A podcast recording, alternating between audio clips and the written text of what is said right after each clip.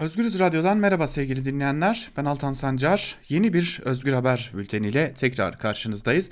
Günün gelişmelerini sizlerle paylaşacağız. Tabi güne dikkat çeken bir haberle başlayacağız. Daha doğrusu bültenimize dikkat çeken bir haberle başlayacağız. Ateşkes konuşuluyordu Libya için ve bu ateşkese ilişkin taslak metni basına sızdı. Taslak metninde en dikkat çeken konu Türkiye Libya'ya asker göndermeyecek iddiası. Libya'daki iç savaşa son vermek için Rusya ve Türkiye'nin girişimiyle Moskova'da düzenlenen zirvede sunulacak ateşkes anlaşmasının taslağı kamuoyuna sızdı. General Halife Hafter yanlısı olan El Arabiya kanalının Arapça sitesinde yayınlanan taslak metinde Libya'ya Türk askeri gönderilmesine son verilmesi maddesi dikkat çekiyor. Taslakta ayrıca ateşkesin Birleşmiş Milletler gözetiminde devam ettirilmesi maddesi de yer alıyor. Gazete Duvar'da yer alan habere göre El Arabiya'nın yayınladığı metindeki maddeler şöyle.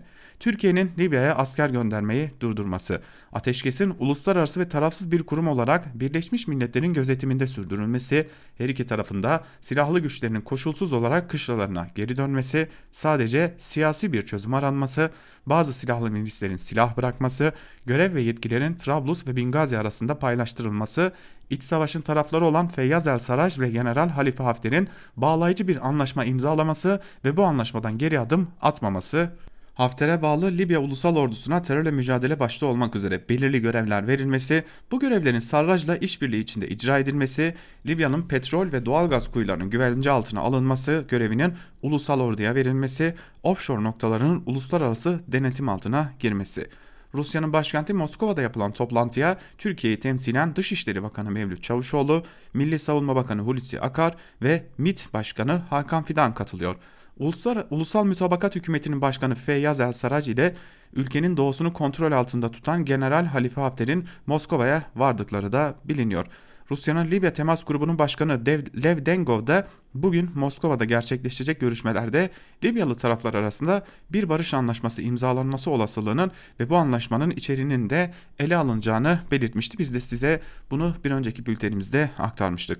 Almanya'da yapılması planlanan barış konferansının tarihi de bugün açıklandı. Almanya'nın Almanya'nın konferansı 19 Ocak günü düzenlemeyi planladığı da belirtildi sevgili dinleyenler. Evet, e, ateşkes imzalanacak öyle görünüyor ve sızan bu ateşkes konusuna dair metinde de Türkiye'nin Libya'ya asker göndermemesine dair e, dikkat çeken bir emare var ve e, daha dikkat çekeni ise bizim açımızdan gerçekleşen bu durumda Atatürk de Libya'ya gitmişti. Biz oranın Osmanlı toprağı olduğunu biliyoruz ve şimdi geçmişimizi savunmak için oraya gidiyoruz gibi gibi birçok savunmayla belki de absürt sayılabilecek birçok savunmayla meclise getirilen ve geçirilen 2 Ocak Libya tezkeresi neredeyse anlamsızlaşacak gibi görünüyor. Tabi bunun başka yanları da olacak. Suriye'deki bu askeri cihatçı örgütler nereye götürülecekler? E, Libya'ya götürülecekleri belirtiliyordu. Bu nasıl sonuçlanacak?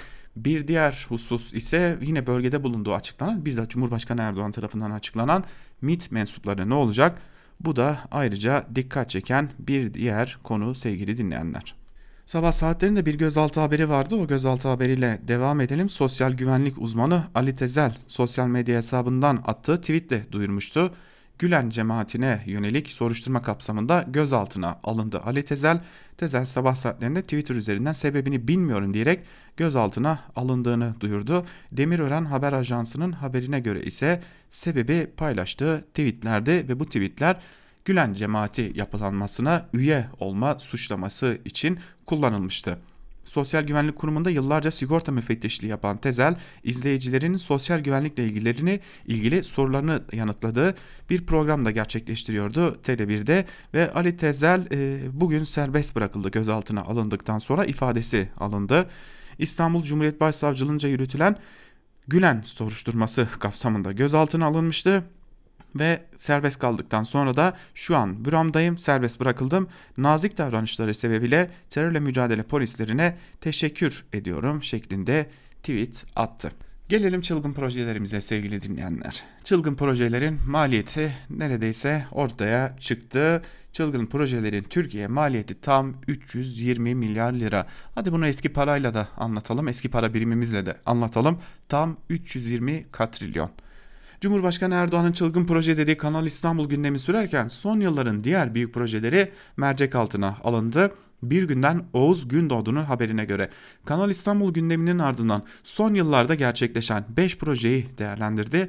Asrın projesi gibi isimlerle tanıtılan bazı projeler şöyleydi. Fatih projesi, Yavuz Sultan Selim Köprüsü, İstanbul Havalimanı, Osman Gazi Köprüsü, şehir hastaneleri, Kıbrıs Su Hattı projesi. Peki bu projelerin toplam maliyeti ne? Fatih projesi için 8.5 milyar lira. Yavuz Sultan Selim Köprüsü için yatırım maliyeti 3,5 milyar euro, bugünkü kurla 23.5 milyar lira. Osman Gazi Köprüsü yatırım maliyeti 2,5 milyar euro, bugünkü kurla 17 milyar lira. 3. Havalimanı yatırım maliyeti 35 milyar dolar, bugünkü kurla 206.5 milyar lira. Şehir hastaneleri yatırım maliyeti 11 milyar dolar, bugünkü kurla 64 milyar lira.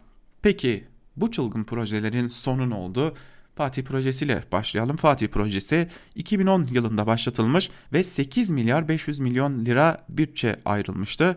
Plana göre 4 yıl içinde ülkenin tüm öğrencileri tabletle eğitim görecekti. Miting meydanlarında da asrın projesi olarak duyuruldu bu proje. Ancak 2015'ten e, sonra 2017'ye kadar bunun uygulama süresi uzatıldı. 8 Ocak 2020 tarihinde de bir haber ortaya çıktı.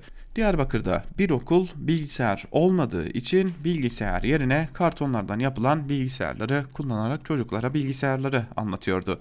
Yavuz Sultan Selim Köprüsü için ise tam 3 milyar dolar harcandı. Buna rağmen köprünün hisselerinin yarısı 658 milyon euroya Çinlilere devredildi kamunun cebinden tek kuruş çıkmayacak denilen bütçenin bütçe projenin bütçeye yükü ise açılışının ardından geçen kısa sürede anlaşıldı. Karayolları Genel Müdürlüğü'nün CHP'li Onursal Adıgüzel'in sorusuna verdiği yanıtta geçiş garantisinin günlük 135 bin araç olan 3. köprüden Eylül 2016'dan Haziran 2019'a kadar 41 milyon 805 bin araç geç, geçti. Buna göre bu köprünün Türkiye bütçesine günlük maliyeti 1.8 milyon lira Yine eski para birimiyle söyleyecek olursak 1 trilyon 800 milyon lira.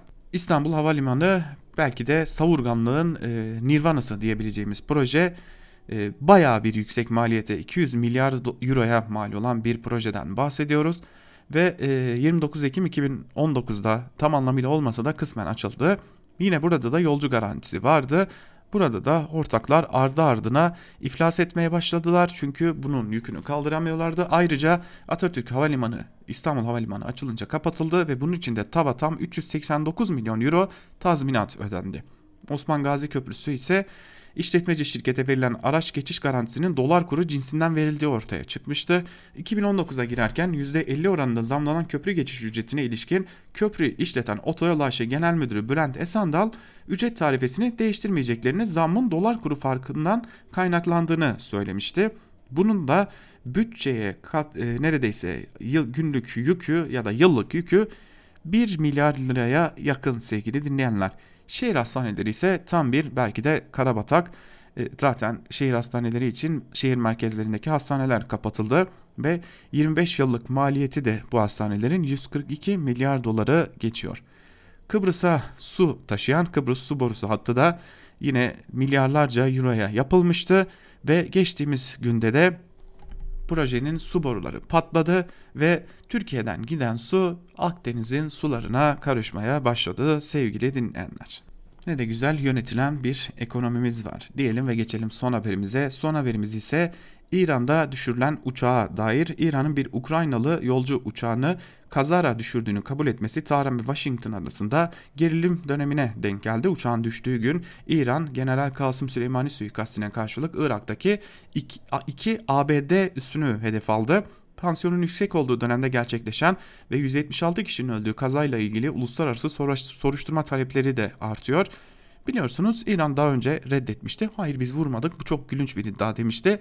Sonra gerçeği kabul etmişti. Bu gerçeğin kabullenilmesinin ardından da e, İran'da protestolar başlamıştı. İran yine o bilindik yöntemle o protestoları bastırmaya çalışmıştı. İran'ın resmi haber ajansı İRNA, Ukrayna uçağının affedilmez bir hatayla düşürüldüğünü söyledi. Ardından İran'ın dini lideri Ayetullah Ali Hamenei de başsağlığı diledi. Hasan Ruhani olan Cumhurbaşkanı da özür mesajını yayınladı uçakta vatandaşları olan ve ölen ülkelerden de uluslararası soruşturma çağrıları geliyor. Ukrayna aynı zamanda cenazeleri istiyor. Kanada Başbakanı Justin Trudeau ise ülkesi vatandaşı 57 Kanadalı, ailenin, Kanadalı kişinin aileleri için şeffaflık ve adalet isteğini yeniledi. İran kaza bölgesine ülkeleri davet etti inceleme için. İnkar edilmesi de haliyle ülke içinde hala tartışılmaya ve protesto edilmeye de devam ediliyor diyelim. Haber bültenimizi burada noktalayalım sevgili dinleyenler. Günün ilerleyen saatlerinde de gelişmeler oldukça bunları sizlerle paylaşmak üzere karşınızda olmayı sürdüreceğiz. Şimdilik hoşçakalın. Daha iyi gelişmelerle karşınızda olabilmek umuduyla.